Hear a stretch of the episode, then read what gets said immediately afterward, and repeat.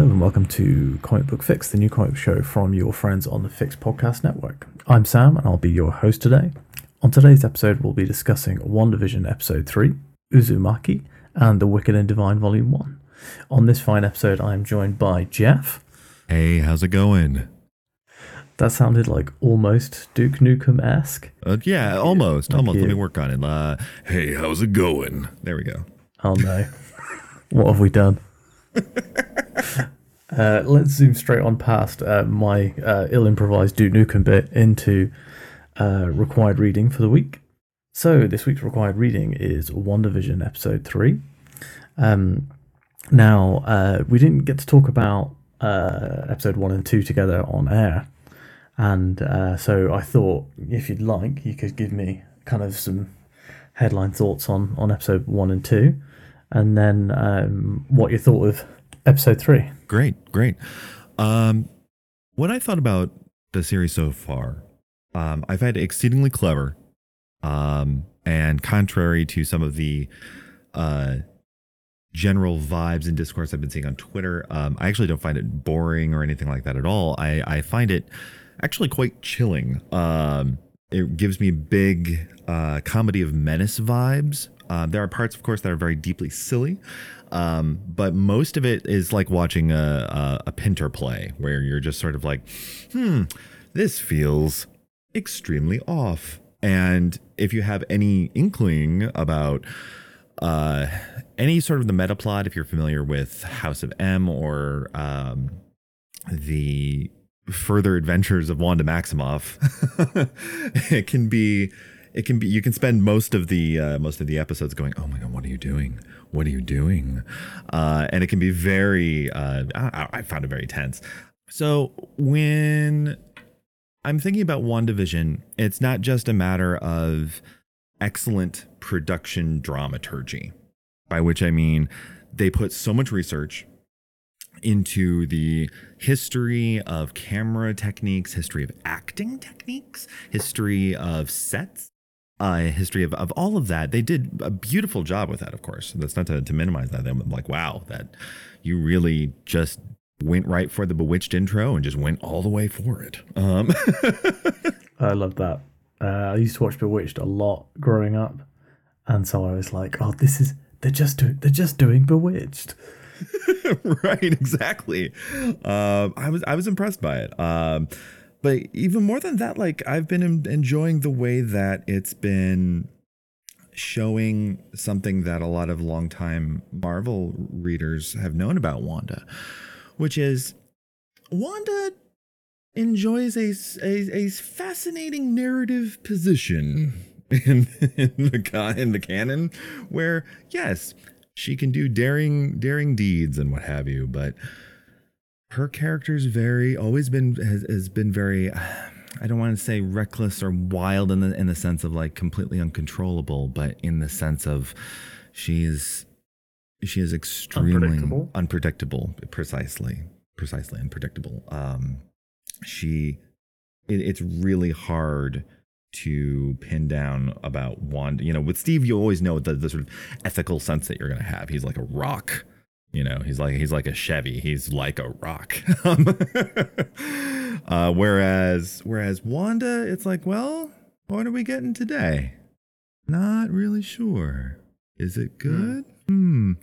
So yeah, um, those are sort of my broad headlining thoughts about that one. Um, and what did you think? What did you think of episode three? Uh, I think um, episode three is where they clearly play their hand. Um, I feel I don't know. I feel like episode three, episodes one and two would have maybe been better served by being bundled with episode three, um, because I think that the a lot of the people who are saying WandaVision is a little boring, or who are saying like, oh, it's just this. right, right. If they'd had more of the elements that you see in three to watch, because I, I think that the first two episodes are better for having very few non um non period appropriate scenes. So you'll notice that in um uh, in in episode one, like I talked about it last week, that they use explicitly only the like I Love Lucy very boxy camera angle that doesn't move, and then in the scene when uh, Mr. Hart is choking, the camera like slow crash zooms in to Right. In a shot that you just wouldn't have seen. Like they wouldn't have been physically able to get that shot on I Love Lucy. Um, and I think that the, the very sparing nature of that in the first episode, and the very slightly, like they give you a little bit more in episode two. And I think that like um, I remember Pat was saying that like he thought episode two was better because it had that stuff. And as somebody who was kind of expecting that, I was expecting the non-standard, like something is going on here elements. Uh, I actually was quite refreshed to not see them in episode one. But yeah, so uh, I think three is really smart for those elements, like Herb um, cutting the wall instead of the bushes. Yeah. Yeah, no, that the especially his facial expression, Mm, right? As they they they go to him just looking at looking at the wall and there's this this sense of desperation and the sense of purpose that it's so easy to miss. There is so there are so many things that are easy to miss in, in this episode. fantastic acting from um, him and uh, Kathryn Hahn, who plays Agnes. yes. Yes. Uh, so many thoughts uh, about Kathryn Hahn and Agnes um, that I'm not going to get into yet. but Yeah, I, I was saying to Pat and Chris last week that there's a few, like, if you paid attention to the casting, um, there's stuff you'll know that they haven't revealed yet. And I did, I was like, I didn't, I didn't spoil that for them last week, and I, I, I you know, I'll, I'll keep quiet again here. same. Um, I do, I still stick with my theory of uh, from last week that uh, Wanda has tried to escape reality in this small town, and all of the town's residents are uh, real but trapped in her hallucination. Yeah. And I think the um the um the Geraldine from this week where um Herb and Agnes are like are like, oh, uh she's not from around here. She doesn't live here, sort of thing. Right. That that says to me that Wanda is controlling them and they're trying to protect her. Like white blood cells in her system of Westview. Right. What's um have you got any theories so far? Oh, oh man, uh, too many, too many. Because uh, I, on one hand, um, okay, so I, again, like literally, I have so much Elvish here. I'm showing, I'm showing on the camera here in our meeting, and it's it's just scroll.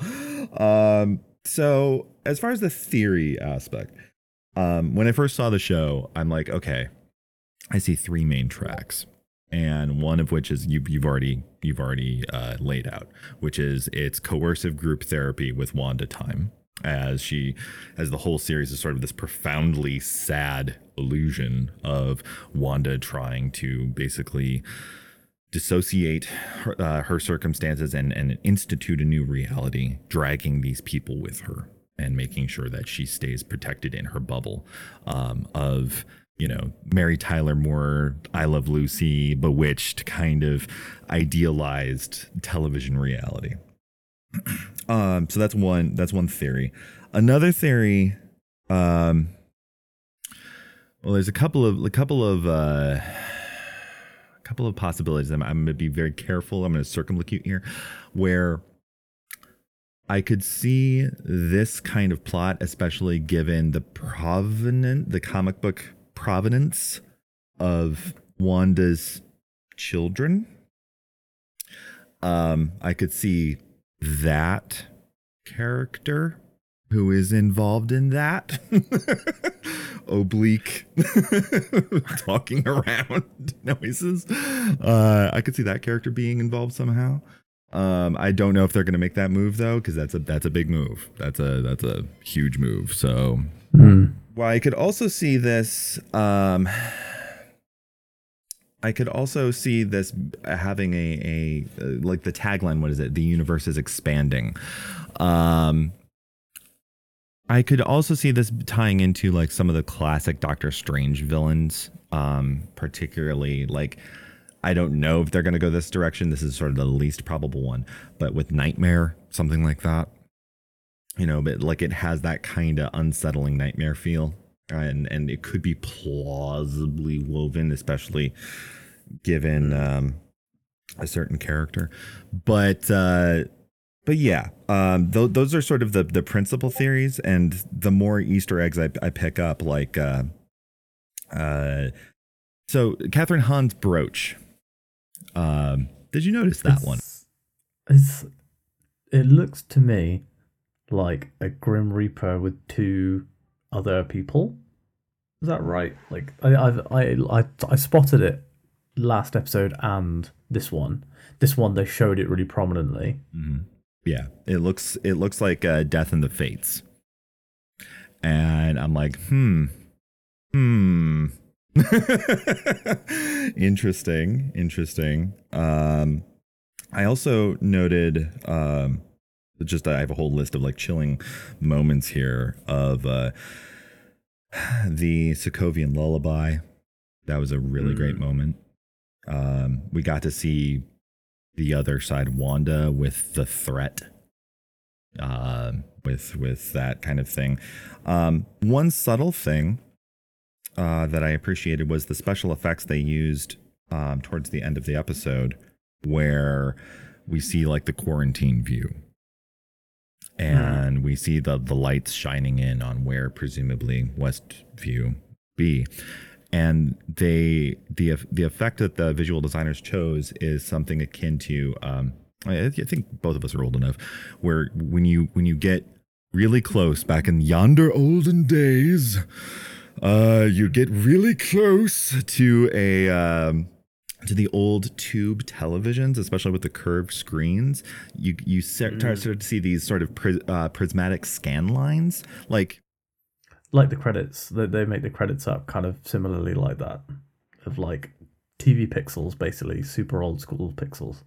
Yeah, precisely, precisely. And I, I, I thought that was interesting that that was the effect they chose to represent. Like, here's the wall, here's the barrier to whatever's going on in in Westview. I thought that was fascinating.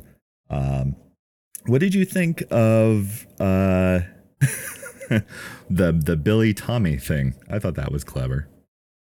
Yeah, I think it was clever to see where those names come from because obviously, like we know Billy and Tommy, like we're we're intimately familiar with those characters, or at least Young Avengers fans are. Um, and it's it's interesting to to get that storyline from the other end almost because obviously in Young Avengers the whole storyline is are they or aren't they Vision and Scarlet, which is ch- children. Right. Uh, whereas basically straight up here they're saying, yeah, this is Billy and Tommy. But seeing Right. um, Vision being like, oh, uh, I can't remember. He does he say all the world's a stage? He? What is that? The line he quotes? mm-hmm. I'm like, yeah. yeah. And then also, you know, the the scene where he he seems to kind of twig that something's going on, and Wanda just snaps it back. Right. Right. Exactly. I think there's definite like that. I don't see any other route out of this story. Um, I mean, like like I say, my theory is that she will end up. Everyone thinks someone's doing it to her, but it's just going to be her. And I don't know if there will be a big superhero battle. I think it might just be like Vision saying, "You got to let me go," sort of thing. Right. Um, I'd love to see Aaron Taylor Johnson in this show. I have to say, I, I don't think that they could have kept it under wraps, but I would love to have seen him. That's just my wishful thinking there because I loved the MCU Quicksilver. Right, exactly. I thought they, and he, and he, there's so much more room to, to go with to go there, you know, and, and I, I really tr- truly hope that they end up surprising us with something. Um, but even the name drop was was fairly effective. Um, Definitely. Yeah. She's never mentioned him again either in like any of the movies. Right. Exactly. exactly. And then all of a sudden we get like, oh, by the way, we're not just mourning, you know, your dead love, but also your your dead brother, and that's Yeah. still there. A twin brother as well. yeah, exactly, exactly. Um, also, I just I, again, it's been said uh, ad nauseum at this point, but Paul Bettany is just having so much fun. That that guy is just having the time of his life. Absolutely. It's his he is extremely fun in the show. Um I did also really laugh. Like I had a proper laugh today at um Dottie's husband, Jones Jonesy, when she's like, Do these earrings make me look fat? And then the lights go off. and he's like, Oh thank God. God. It's af- hilarious. Yeah, that was that was wonderful. I love that. Um the let's see. Uh picking up on um also uh actually before I get to the the thread from last week, um but Paul can we can we have some respect for Paul's excellent dad joke? Like Vision knocked the dad joke game out of the park with I can't wait to be a papaya. I'm like, wow. Salute. he, he's he's been extremely dad jokey the whole time really um there's been a lot of really really like classic someone who doesn't have a sense of humor jokes almost right. um but the oh my favorite joke still i think in the whole series is when he says to, he off herb offers him the gum and he's like oh i guess i'll eat it and from what i understand it's purely for mastication and herb looks at everyone and goes oh i don't i don't do that right. such a such a funny joke It's great. It's great. They're they're the, the as as chilling and as disturbing as sometimes WandaVision can be. Like they really they're very good with the humor. Um, and I, I'm very much looking forward to uh, where it's going next. I was gonna say this week's episode reminded me more of like any more than any other thing of uh, Too Many Cooks, the Adult Swim uh, YouTube short. Um, specifically because there's laugh tracks, there's laugh track hit spot hits when there are no jokes in WandaVision this week. There's multiple times where that happens, and I was like, that there were no, there was no joke there. That just the laugh track got hit off and like you know you're conditioned from shows like big bang theory that are not funny that have laugh tracks to uh think oh that was probably intended to be a joke but i don't think that they are right. Exactly. Exactly. Yeah. No. The uh, and that's uh, something I wrote down here is laugh track as antagonist, and like I I Mm. can't help but because we you noted that uh, last episode, and then started listening for it, and there it adds to the menace of the entire mise en scene, right? You know, it's it's very like that laugh track's very wrong, and I like that you brought up too many cooks because that's exactly the kind of escalatory behavior like in the, the, the later part of that video where everything's going wrong. And i'm like aha mm, okay we're going there. Uh welcome back to the pinter dome okay cool. But yeah no uh i'm excited to see where it goes. I want to i want to i want all of the rest of the episodes now. Yeah I, I think this show is maybe one that will not be served super well by being uh weekly. I can see falcon and winter soldier being like they've said that it's like it's six episodes it's an hour each and they're just like balls to the wall action movie. Like they're not trying anything fancy or anything different. They're making an mcu movie that's longer and told over a few episodes right. which i think will work Mhm. um but i think something like WandaVision is something that i would absolutely have binge watched Oh, yeah. I, th- I think it's it's one of those things where the, the end of the episode makes you desperate for the next one Yes, yes, uh, I completely agree. Um, I'm I'm very hungry for more content at this point, and I'm like I because the episodes are, are also just quite so short. I mean, it's a blessing for when you have to review these, but, at the same time, like as just a view, from a pure consumptive audience standpoint, I'm like, mm, I needed at least like 40 more minutes, guys. Yeah, I mean, like the way that this episode ends is really is really like, oh, I need to know more. Um, I noticed actually. So I, I left the, the TV on, I just like open on the WandaVision page on Disney Plus when we finished the episode, and I noticed that um, you know, there's like a bunch of TVs in front of them. Yeah. One of the TVs has all of the announced co-stars on it, and I was like, oh, that's a huge spoiler for anyone who's paying attention. Indeed, indeed. I'm gonna have to go back and look at that. Um, Yeah, I, I literally was like, I'd just been sat there looking at this screen, like, while I was having a conversation with my wife, and I was like, wait, is that?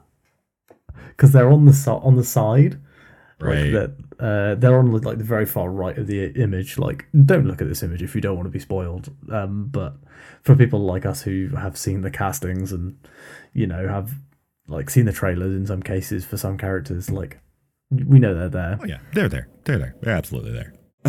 So Yeah. it, it's just a nice sort of confirmation of going, oh, and then it ends up building excitement. It's just Yeah, next thing you know, you're you're just uh, clicking refresh on Disney Plus until the wee hours of the morning, and that's what your life is now. Um, yeah, I'm, I'm very excited to see uh, one of the three characters in particular, uh, who I'm a huge fan of. yeah. Um, I won't. I won't spoil anything for anyone listening. Uh, although I did spoil it last week. Yeah, yeah. Well, we'll give them another chat. Just don't listen to episode one too closely. Yeah, yeah. Um, so uh, we've we've already done theories. Um, so we may as well move straight onto the pull list. Um, I'll I'll let you start again. Um, because you have brought this week the wicked and the divine, which I'm assuming you've got thoughts on. Yes, I do. Um, uh, I'll let you know very quickly up front uh, that I used to go to the same com- amateur comic creators workshop as Kieron Gillen, and he's an extremely nice man. oh, nice. That's good to know. That's really good to know. Um, oh, awesome. we once queued up to get um, some comics signed by Grant Morrison, and he spent the entire time that we were in this queue Mhm. telling me about how uh, Grant Morrison believes that he wrote his girlfriend into existence. Okay. I, I've never been able to confirm this anywhere. He could have just been fucking with me, but it was a believable enough story that I just went with it. Yeah, like that. That's exactly like one of those things that I could see Grant Morrison saying, and then the problem is I just have a problem like disentangling that from the from the truth, as it were. So I'm like, yeah, no, that sounds like a Grant Morrison quote. Like, um, mm, okay, great. but yeah, no, Wicked and the Divine. Um, it's been recommended to me uh quite a bit. It's a, I believe the run's finished now. Yeah, they, they finished up. Yeah.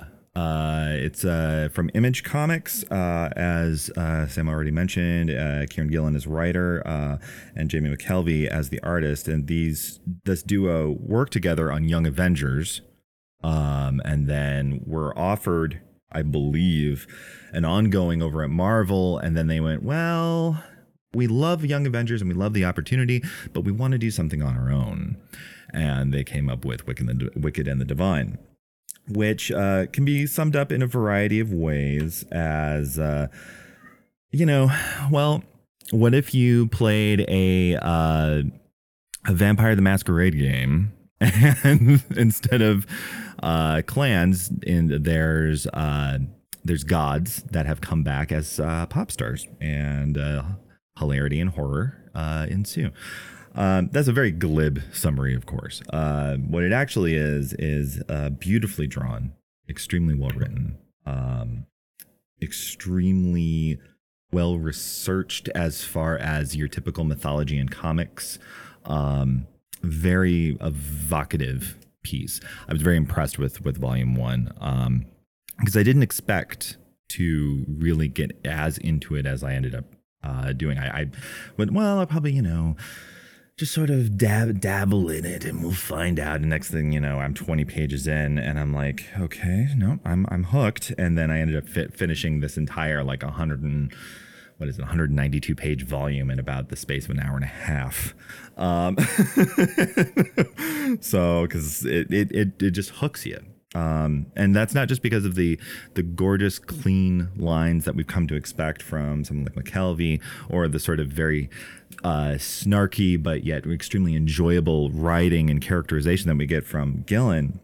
It's because, and hot take, I guess, um, it ends up filling that that void that I remember having um, when Gaiman's Sandman run ended. Um, it it get it kind of taps into that space where you feel like almost like you're reading something from a Vertigo imprint, and Definitely. yeah, um, and it's really. I, I think actually, uh, in, in some regards, um, where Gaiman was sort of the, the giant everything is true pluralist, um, here we have Gillen going, okay, but let's actually introduce some ambiguity here. What is actually the truth? What is actually happening? How many people are actually aware of what's going on? And this, I think, is a much more interesting concept, um, especially rather than having, you know, gods in their grandeur. Uh, the conceit of the the book, which is there is a recurrence that happens every 90 years, and these more, these humans are suddenly told they're members of what's called the pantheon and these particular deities then inhabit them. They are ridden. They become these deities. Um, they are no longer their their old mortal selves at least in volume one. And this then transforms them into these sorts of hedonistic adoration seeking folks who are wanting to become you know usually in, in, in the reality of the book uh, pop star celebrity sort of rock stars. And, and some of the moves are pretty predictable like lucifer is very clearly the thin white duke era of david bowie. Like and i'm like yeah no okay that tracks. Uh the but some of the god selection was was rather novel. I haven't actually seen someone do the Morrigan right in a comic in a in a in a big uh, urban realism or urban fantasy, I should say, uh, setting. But we we got a really fascinating and compelling version of the of the Morrigan there. Um, I would also recommend it as far as um, it is an immortal story that is an immortal uh, that is not an immortal story. So the yes, these gods or these humans get ridden by these gods, but they only live for two years. That's part of the the deal, as it were. And so they're immortal. They can't be killed unless these something happens within these two years. And in volume one, we're not really given that story. We we don't really understand how they end up dying, um, unless by certain interventions. And so that's kind of interesting, a kind of immortality, but not really a sort of burning out, a burning, uh, twice as bright kind of deal. Um, I think where it succeeds, it's characterized extremely well. The art, oh my God, it's a gorgeous book. If for nothing else, go pick this up because of the art. I would agree, definitely. Oh, yeah, absolutely. Absolutely.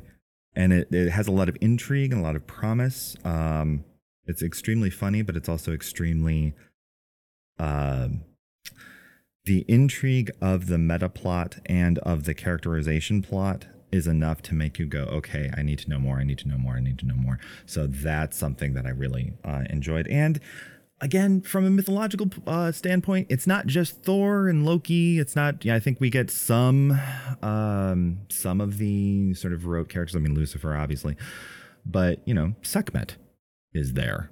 Uh, we get uh, we don't really get Odin. Uh, he, he only sort of appears, um, and it's a very different kind of Odin than what we're used to. Um, so yeah, and I think that's where it really succeeds. Where it falters, um, some of the motivations for the main character can be a little I'm not going to say contrived. They can be a little uh, opaque. Um, it can be a little bit mystifying as to why this human is suddenly so bound up in this and it's it, you can very much e- easily miss the fact that okay this is a this is fanish behavior and not something else and sometimes it felt like hmm is is is the verisimilitude that you're trying to aim for here does that actually does that actually hit the mark i don't know so that's that, that could be a possible stumbling point the power initiation is a little puzzling.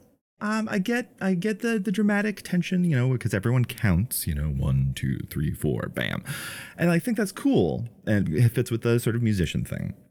It's a little puzzling sometimes, but I'm like, okay, mm. all right. Um, and if you are not a person who enjoys smug and hip, Uh, if you know, if you're if you are not a person who enjoys that kind of thing, you probably won't enjoy Wicked and the Divine, if only because it is it is it wears its hipness on its on its sleeve. It's very like yes, welcome to millennials. Um, so, um, but no, I I recommend it. Um, give it a try. Um, and it's a it's a fascinating conceit, and if and even if you don't like it, you get to stare at some pretty pictures, and you know, time that's time well spent. Have you read it yeah. Uh, so I have started. I started it, and um, I I don't know. Kieron Gillen will never listen to this podcast, um, so I can say that I didn't particularly like it.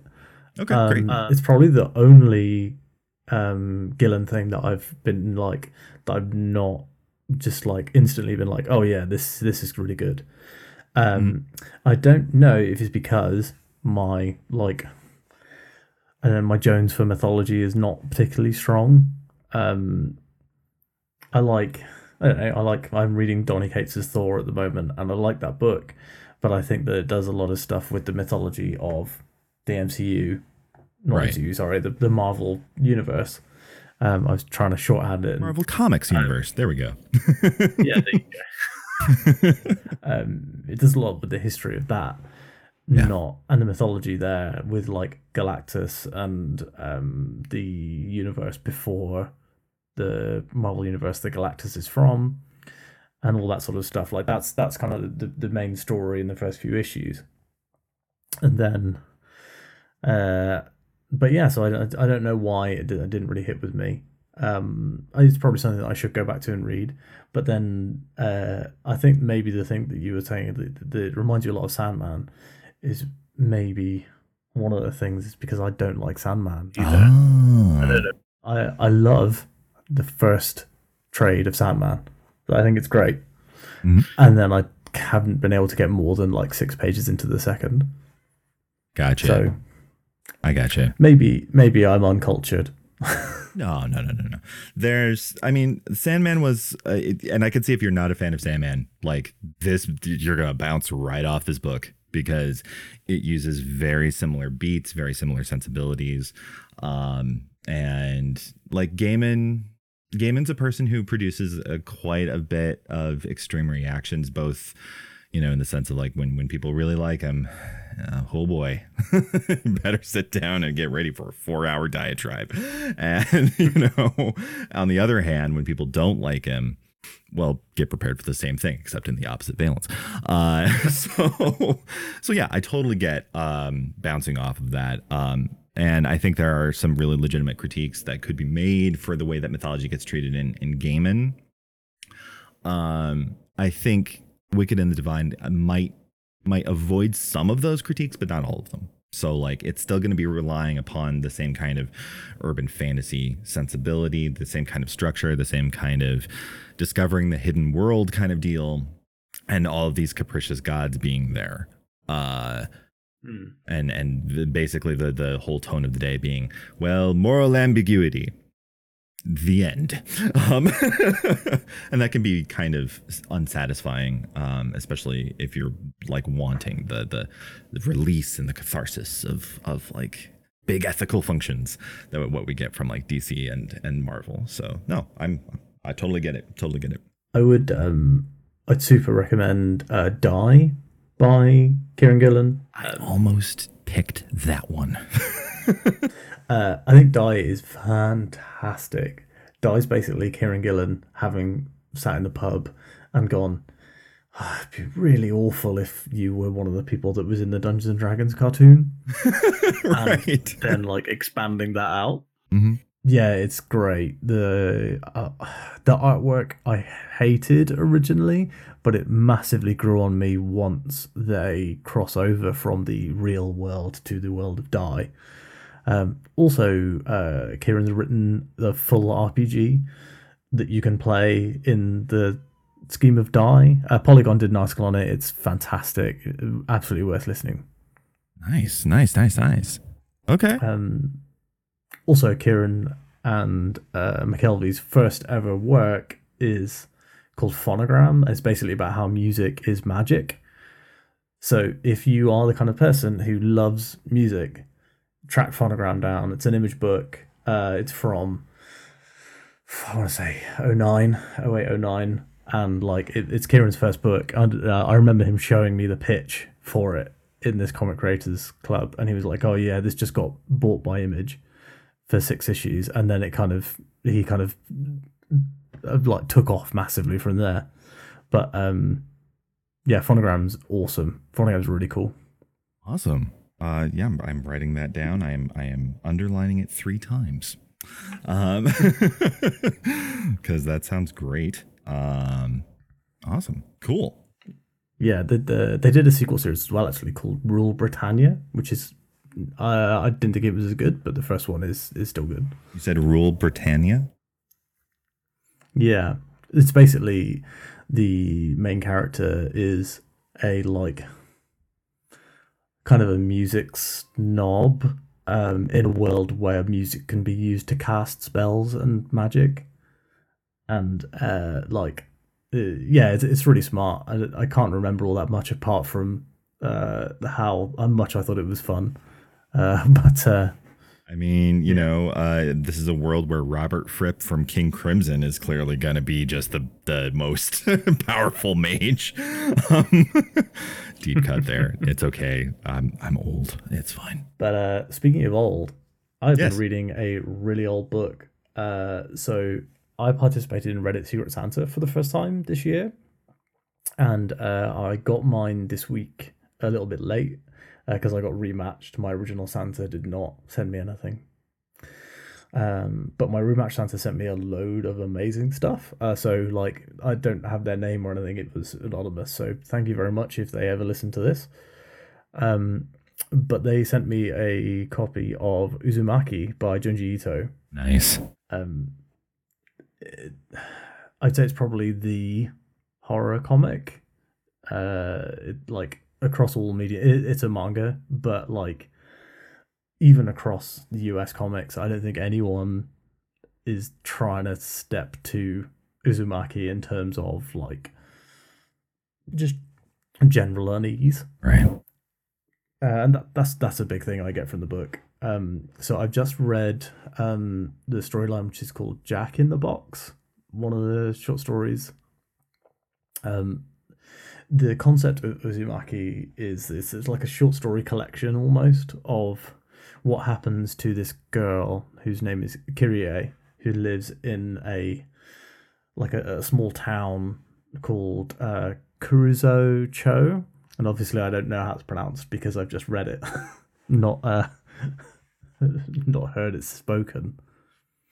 Um, basically, it's a uh, the, the town is kind of cursed um by something supernatural, and uh, is just everything that everything that's happened is all to do with spirals, and like Uzumaki means spiral in Japanese. So I have just finished uh, chapter seven, Jack in the Box, um, which was uh, the first one that was like genuinely scary and creepy.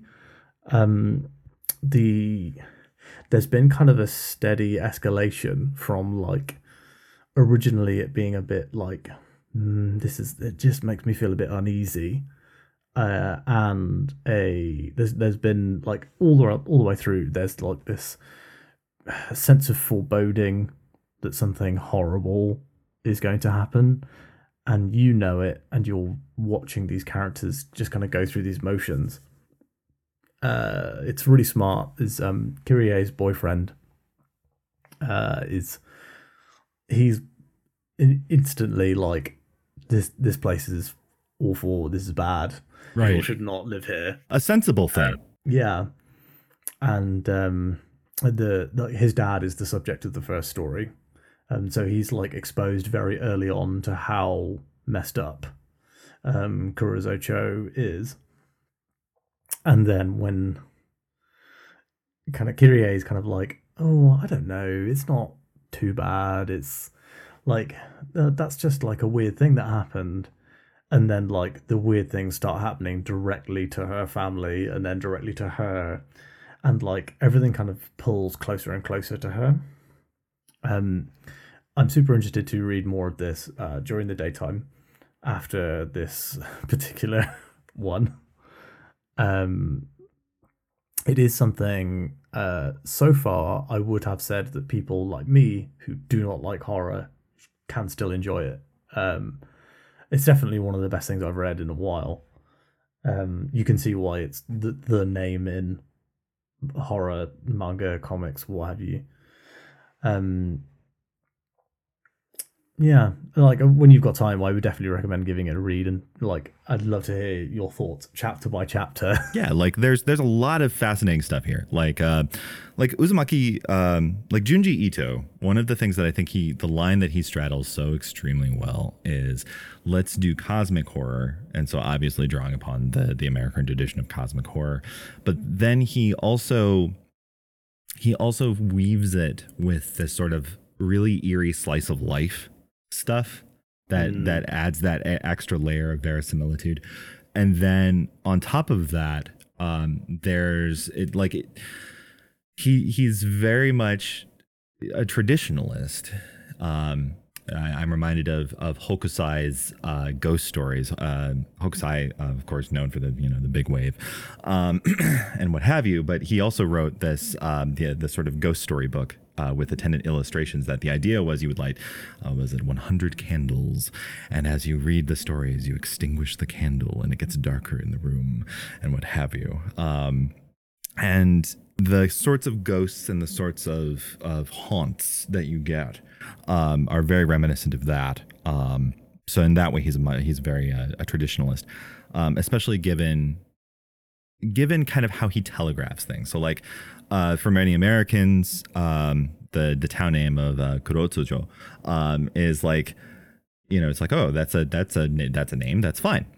But it has several translations. So, like among them is like a dark town or closed town, or if you want to be really literal, black spiral town.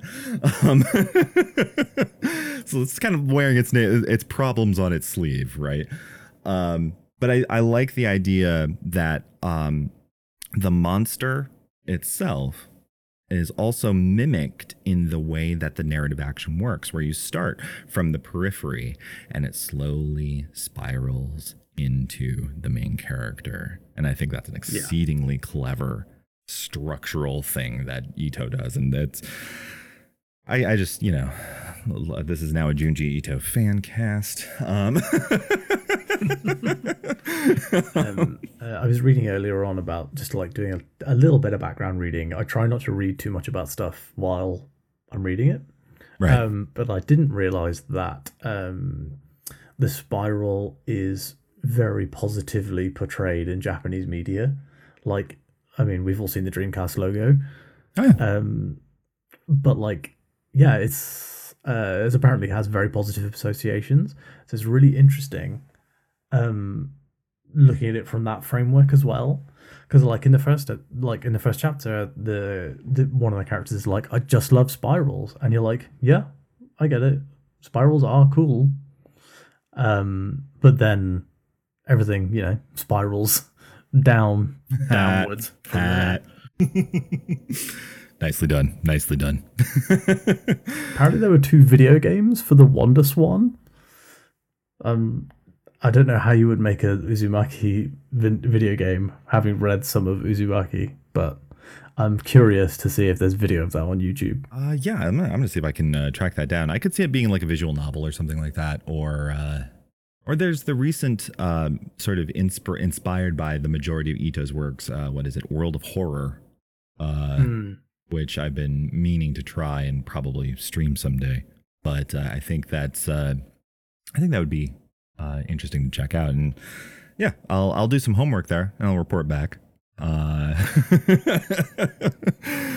but yeah, no, it's uh, it's it seems like a brilliant book. Um, I need to I need to actually finish it because um, shameful shameful confession, dear listener, um, I have owned this book since 2018, and I have hmm. only occasionally uh, dabbled into it, which uh, is a warning.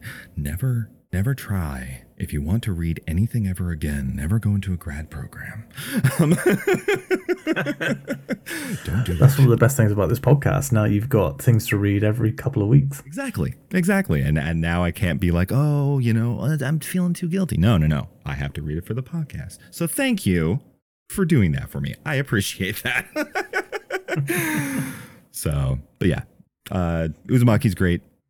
Go go read it. Yeah, it's uh the I, I looked up the edition just to see um how much the others were like because there's like three books in the the the like hardcover fancy edition series, and um they're all actually pretty reasonably priced. Uh, they were like fourteen pounds in the UK each, and that's like it's not that's about your average hard book price. Yeah, like uh, my my version cost twenty eight bucks uh, American dollars, but um, for what you're getting, I mean, It's three manga volumes, which are normally like probably ten bucks. So I expect you're probably saving money. Yeah, yeah, absolutely. And, uh, you know, it's uh, thick enough to uh, be a doorstop or uh, a very good paperweight. Uh, so, but thankfully, it has more value than either of those things. so definitely Yeah. read it. Uh, speaking of required reading, um, so uh, we are carrying on with the required reading segment next week with WandaVision. Um, we've got uh, Erica, um, uh, long-time co-host of Gaming Fyx, will be back for Comic Book Fyx next week as my lovely co-host.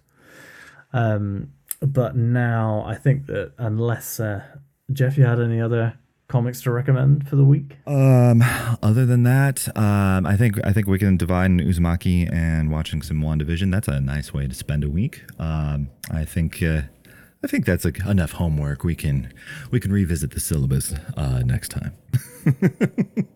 Um, uh, the one thing I would say is that I read Back Batcat issue two. Um, uh, so Pat talked about issue one last week. Issue two is also great. Um, the I feel like the artist on it has massively stepped up their game. Um, absolutely stunning looking book. Um, so I would I would recommend that. I think we I think everyone here knows Tom King is great. Yep. Um, so, if you read any of the comics that we discussed, uh, or you liked or disliked the show and want to let us know about it, you can email us at comics at fyx.space, or you can tweet us at fyxpodcasts. Uh, fix is spelled with a Y. Um, I'm sure that's why we had no email this week. Uh, please rate and review us on your podcast service of choice, as that helps more people find the show. If you are listening on Spotify, you can click on follow to make sure that you get notified about new episodes. Uh, thank you to my lovely co host, Jeff Davis, for our wonderful intro music, for editing the show, and for turning up. Thanks everyone for listening, and we'll be back next week, uh, as I said, with Erica and some more WandaVision.